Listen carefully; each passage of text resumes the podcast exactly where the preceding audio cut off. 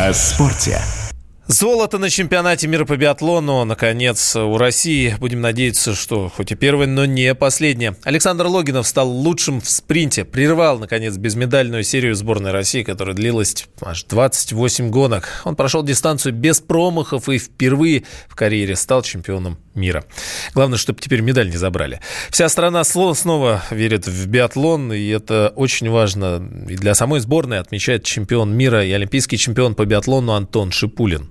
Я, как и многие другие болельщики, надеялся на главный старт. И Саша молодец. Саша немножко отдохнул. И вчера он пробежал на свежака, так, у нас выражение такое есть. А, то есть отдохнувший ему морально и физически показал очень высокий хороший результат. Я рад, что та критика, которая была направлена в адрес нашей сборной, в адрес Александра и многих ребят и девчат, она бы не дала того эффекта, который многие, может быть, наши недруги ожидали. Вся страна снова верит в биатлон, тем более главный старт чемпионата мира и сразу золотая медаль, это очень важно было для всей нашей страны.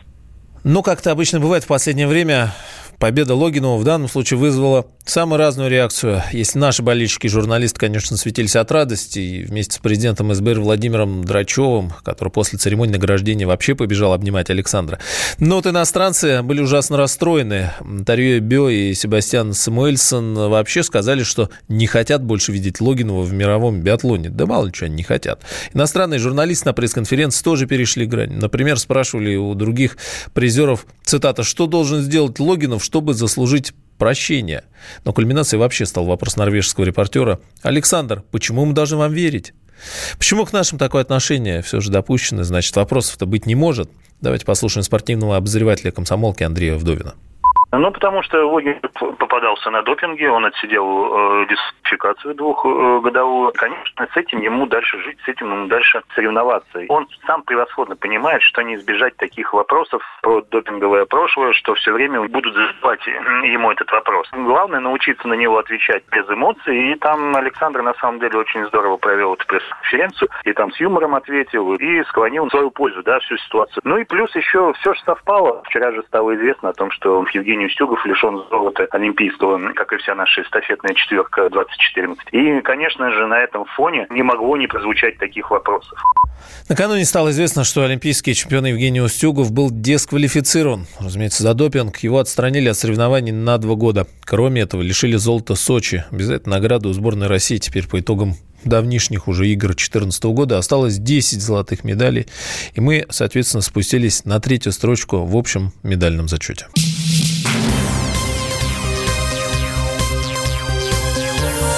Темы дня. Вы слушаете радио «Комсомольская правда» в студии Игорь Измайлов. Об образовании – в подмосковных школах нововведение очередное почти программа ревизора, только для родителей на этот раз. Губернатор Мособласти запустил проект «Родительский контроль».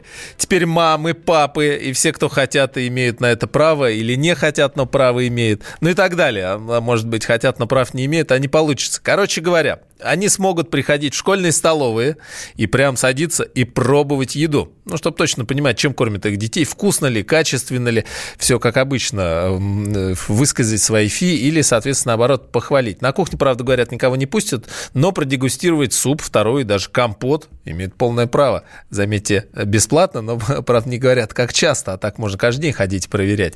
И, может быть, потребует поставить веб-камеру на кухню, чтобы из дома смотреть, мыл ли руки повар и если если на нем шапочка. С нами на связи сопредседатель организации «Родительский комитет» Михаил Богданов. Михаил, здравствуйте. Как вам идея? Понравилась? Слушайте, ну это, на мой взгляд, какая-то популистская штука. Как я и многое сегодня. Практически... От чего? Да. ну, я не очень понимаю практического смысла в этом мероприятии, потому что если смотреть законодательно-нормативную базу, то, во-первых, у родителей есть возможность делать и так, ну, в том смысле, что участвовать в комиссии, которая существует в каждой образовательной организации, и которая имеет право контролировать эту самую еду. Вот. А с точки зрения значит, контроля вообще, то тут вопрос встает о том, как контролировать. Есть нормы контроля, да, то есть есть там э, требования к продуктам, опять-таки сан, санэпид требования и прочее, прочее, и далеко не всякий родитель вообще в этом разбирается. Да? То есть он может единственное, что это как бы субъективное мнение высказать. Ну и что с этим субъективным мнением делать? Ну, Дальше кстати, вопрос. да. Еще непонятно, куда его высказывать. Да, то есть э, проблема-то в чем? Вот, ну, например, дети жалуются на там неправильные сосиски, они не того цвета. Ну и а правильные сосиски, они будут белесые. Правильно, чтобы вообще сосиск, сосиск не было у детей. Ну, да, ну можно... Кто-то любит лобстеров, понимаете, ну и чего? Тоже верно. И что с этим, и что с этим делать? Михаил, а, а, а, а что с этим делать? Вот смотрите, я, например, иногда имею возможность видеть меню, э, э, и я поражаюсь, потому что в каждом блюде теперь у них, например, сахар. И я не знаю, зачем этим детей кормить. Ну, это тоже мое субъективное, может быть, мнение. Но ну, конечно, как есть, это? Да, да это, это абсолютно субъективное мнение. Кто-то, например, например, придерживается поста, да, но кто-то не придерживается ну, поста, да. кто-то там, не знаю, не ест свинину. Ну и чего мы будем с этим делать? То есть есть нормы, которые установлены законодательно, и они зачастую разнятся с теми э, вкусовыми предпочтениями, которые есть у людей. Но поскольку речь идет о массовой школе, о массовом, так сказать, питании, здесь нужно придерживаться масс, ну, требований, которые общие. Вот. И от того, что мы там с вами мне не нравятся блины, вам не нравится, значит, свинина, мы будем с вами спорить. А ну, шведского и, стола не стало разве обещанного? А, ну, насколько я знаю, нет. Во-первых, опять-таки, это денег, да, потому что светский стол это всегда а, дороже по просто выходу блюд. А, в, ну, в это самое, помойку угу. половину потом. Вот, то есть это слишком дорогое удовольствие для бюджета. Значит, видимо, вот. надо как-то сделать, чтобы заранее могли. Спасибо, Михаил. Прям действительно большую тему затронули. Времени, к сожалению, мало. Сопредседатель организации «Родительский комитет» Михаил Богданов. В общем, много вопросов у всей этой истории пока. Об экономике. Костромской губернатор заявил, что, внимание, борьба с коррупцией страшнее самой коррупции. Но и не где-нибудь там, а журналистам сказал об этом прямо вот так. У Сергея Ситникова спросили просто, сколько стоит аренда зала для его пресс-конференции, а он говорит, что владелец, ну, как то и бывает, предоставил бесплатно, конечно же. Журналист не постеснялся и решил уточнить, можно ли считать это проявлением коррупции. У нас вообще в этом плане, когда мы говорим там о коррупции, еще о чем-то, вот мы, к сожалению, сегодня договорились до того, что жена, если тебе бритвенная принадлежность вдруг подарит, там, они не относятся ли это к коррупции, да? Вот сегодня, сегодня такие вопросы начинают уже возникать, коллеги. А что страшнее самой коррупции, знаете? Борьба с коррупцией. Борьба с коррупцией. Вот. К сожалению, к сожалению, мы русские люди такие, да, за что беремся, так беремся за лихватской удалью, вот, и победим всех, самих себя в том числе. На заявление губернатора, конечно, отреагировали социальные сети. Как оценивать это высказывание, весьма спорное, настолько высокопоставленного чиновника о коррупции? Поинтересуемся у директора Института региональных проблем Дмитрия Журавлева. Дмитрий Анатольевич, здравствуйте. Как вам? Добрый день. Тезис. Ну, тезис, в общем, как бы это помягче сказать, спорный да, потому что, с одной стороны, я понимаю, что имеет в виду губернатор, когда борьба с коррупцией превращается в способ чморения вообще всего, до чего можно дотянуться. Но вы знаете, лучше, по-моему, на сегодня палку перегнуть в, в эту сторону. Потому что когда мы удивляемся, что во Франции коррупцией называется то, что министр сдает свою личную квартиру, пока живет служебный, это, конечно, действительно, наверное, слишком. Но такое слишком помогает им спокойно жить и верить в то, что у них коррупции не будет. В стране, в которой коррупция процветала много лет, борьба с коррупцией пусть будет чуть более жесткой, чем нужно по здравому смыслу. Потом стабилизируем.